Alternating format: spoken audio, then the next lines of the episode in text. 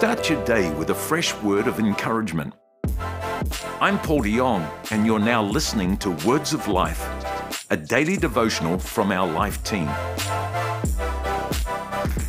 Hello, everyone, and welcome to today's devotional podcast. We're back. It's Jamie and Beat Yes, by popular demand. You know it. We give the people what they want. we do, we do. I mean, so many requests, uh, you know, mainly from my mum saying. My mum too, actually. She's like, where's Jamie gone? And I'm like, she's not gone. We're back, we're back. And I'm looking forward to sharing in this devotional with all of you today because this week we are continuing to explore the life of Jonah. Yeah, awesome. You know, I love delving into these Bible stories. Yeah. It kind of brings me back to those days in Sunday school when I used to learn them with, you know, the felt boards. Um, but, you know, as. Felt boards? Felt boards. Do you remember the felt boards? No, I grew up in a cult, so I don't know. Anyways, um, what I love though is revisiting these Bible stories with fresh eyes. Yeah. You know, the perspective that it brings when you're a little bit older is so cool, and it's just and a testament to the fact that the Word of God is alive. Yep. So on Monday, um, Pastor Aaron and Simon looked at Jonah chapter 1, and in that we see Jonah running away from God and away from God's plan for his life on Tuesday, Nikki and Ollie were speaking about Jonah chapter 2, where we see Jonah in the belly of the big fish, um, realizing what he has done and choosing to repent and return to God.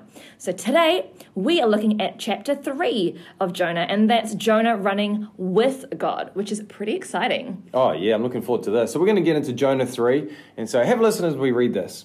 It says, Then the word of the Lord came to Jonah a second time. Go to the great city of Nineveh and proclaim to it the message I give you. And Jonah obeyed the word of the Lord and went to Nineveh. Now, Nineveh was a very large city. It took three days to go through it. Jonah began by going a day's journey into the city, proclaiming, Forty more days and Nineveh will be overthrown. And the Ninevites believed God. A fast was proclaimed, and all of them, from the greatest to the least, put on sackcloth. And when Jonah's warning reached the king of Nineveh, he rose from his throne, took off his royal robes, covered himself with sackcloth, and sat down in the dust. And this is the proclamation he issued in Nineveh. By the decree of the king and his nobles, do not let people or animals, herds or flocks taste anything. Do not let them eat or drink. But let people and animals be covered with sackcloth. Let everyone call urgently on God. Let them give up their evil ways and their violence. Who knows? God may yet relent with compassion, turn from his fierce anger so that we will not perish. And when God saw that they did and how they turned from their evil ways, he relented and did not bring on them the destruction that he had threatened. Love that. You know what I love about actually the fact that we're looking at this third chapter in Jonah? often we stop, we stop uh, in the story after Jonah has come out of the whale. Yeah. But actually, you know, what I love about this chapter is that there's just so many things that we can draw from it, um, and we can identify um, what happens when we actually go with yeah. God's plan. Yeah. And the first thing that we can um, that we can talk about is this: is that we discover that the message that God gives us doesn't actually change. Yeah, so true. You see, in one verse, we see that Jonah was spat out of the belly of the fish, and in the next, we see that he receives the same word from God. What I love about this is that God's word is living and active and it's breathing new life into our bones in each season we find yeah, ourselves awesome. in. But the, what God is saying to us is consistent. Yep. His message doesn't change, whether it's in His word, the Bible, or whether it's in the words that He speaks to us yeah. as individuals. You know, I've actually had a similar experience myself where I was given the exact same word on two separate occasions. And I remember that feeling of just being completely blown away that God would be repeating Himself in the exact same way. Yeah. But really, it was probably God just out of frustration trying to yeah. tell me the exact same like, thing. Jamie, would you just listen? exactly. But what I love is that like God is consistent, um, and and His message doesn't actually change. You know, I'm reminded of the importance of reading the Bible regularly. Yeah. Because it continues to repeat itself in our word in our world and. Um, basically tell us the way that we should live over and over again. Yeah. You see, our God is on the move, but his character is constant. And therefore, if he says something, I know that he will do it. That's it. I love what it says in Numbers 23, verse 19. It says, God is not human that he should lie, not a human being that he should change his mind. Does he speak and then not act? Does he promise and not fulfill? Man, like maybe he's saying something to you right now in this Yep. moment. Does that line up with his word? Is it consistent with what he's with what the Bible tells you? Does it line up with the things that you believe he has spoken to you in the past? Because God is consistent. He is. And his word doesn't change. It doesn't. And I love that, like, that reality that, like Jonah, you can still hear God, Mm. you can still go off path and off track, but then when you come back, He still speaks those same things to us. He's so faithful. You know, so it doesn't matter if you're listening today and you've gone away from God's Mm. plan for your life. It's never too late to come back and allow Him to continue to outwork through you what He's given you, which Yeah. is really, really cool. Something else we discover is that God always desires mercy.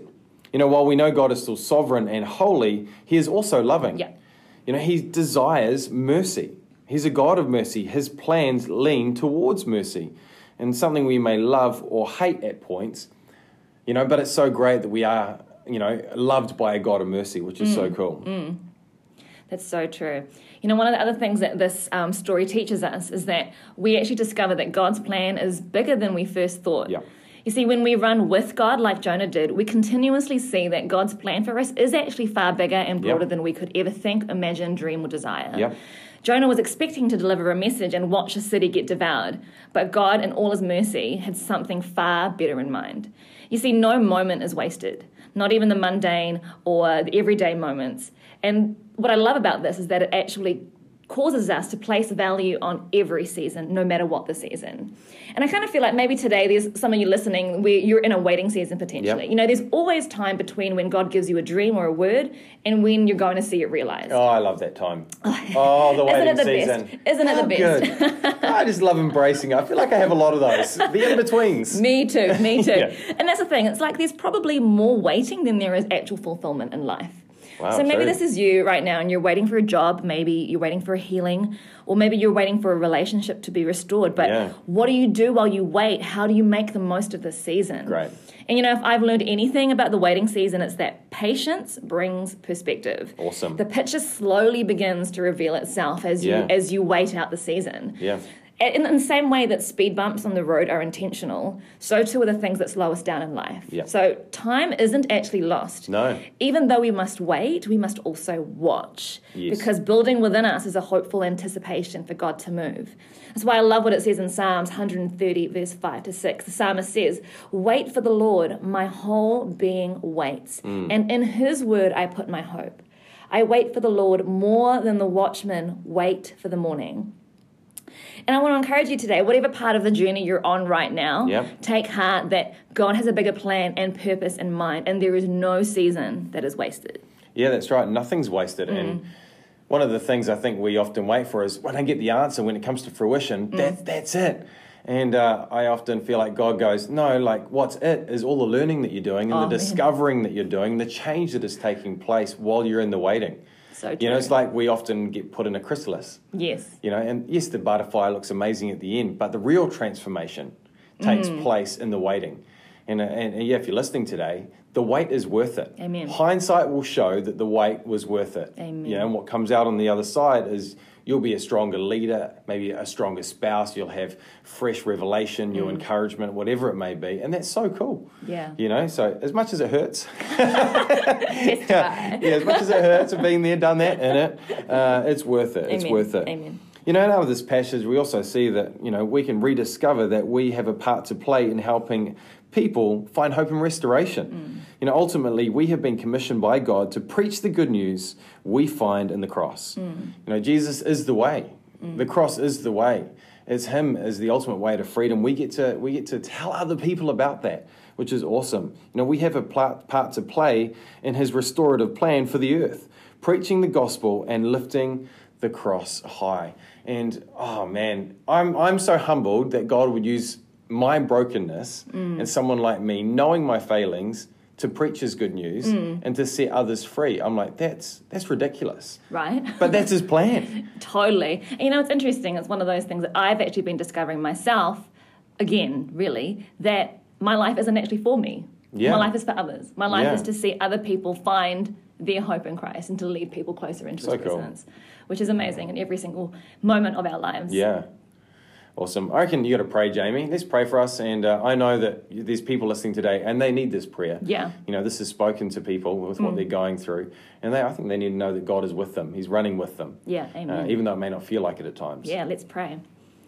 Yeah, God, I thank you that you are a God of mercy, that you are a God who is consistent, that you are a God who is alive, and Yeah. that you are speaking right now in this moment, Jesus. And no matter what season we find ourselves in, God, I thank you that you are right there with us. Yep. I thank you that your plans and your purposes are greater than anything we can think, imagine, dream, or desire, Mm. God, and that you are in control through it all, and that you are with us, and that you will never leave us. Yep. And Father, I just pray that as we step into this day, um, into our everyday moments, that we would begin to see again and rediscover Mm. the great plan that you have for us, the great restoration and hope that each and every one of us carry, um, and that you would be made. Um, that you would, your name would be made known Yeah. in everything that we do. In Jesus' name we pray. Amen. Amen. Amen. Well, take care. See you next ya. time. Thanks for joining us for another encouraging word from the Life team. Don't forget to subscribe so that you don't miss an episode. We'd love to have you join us at church this Sunday. If you're in Auckland or Melbourne, check out the website for a location near you. Or you can choose to join us online from wherever you are. Find a service at lifenz.org.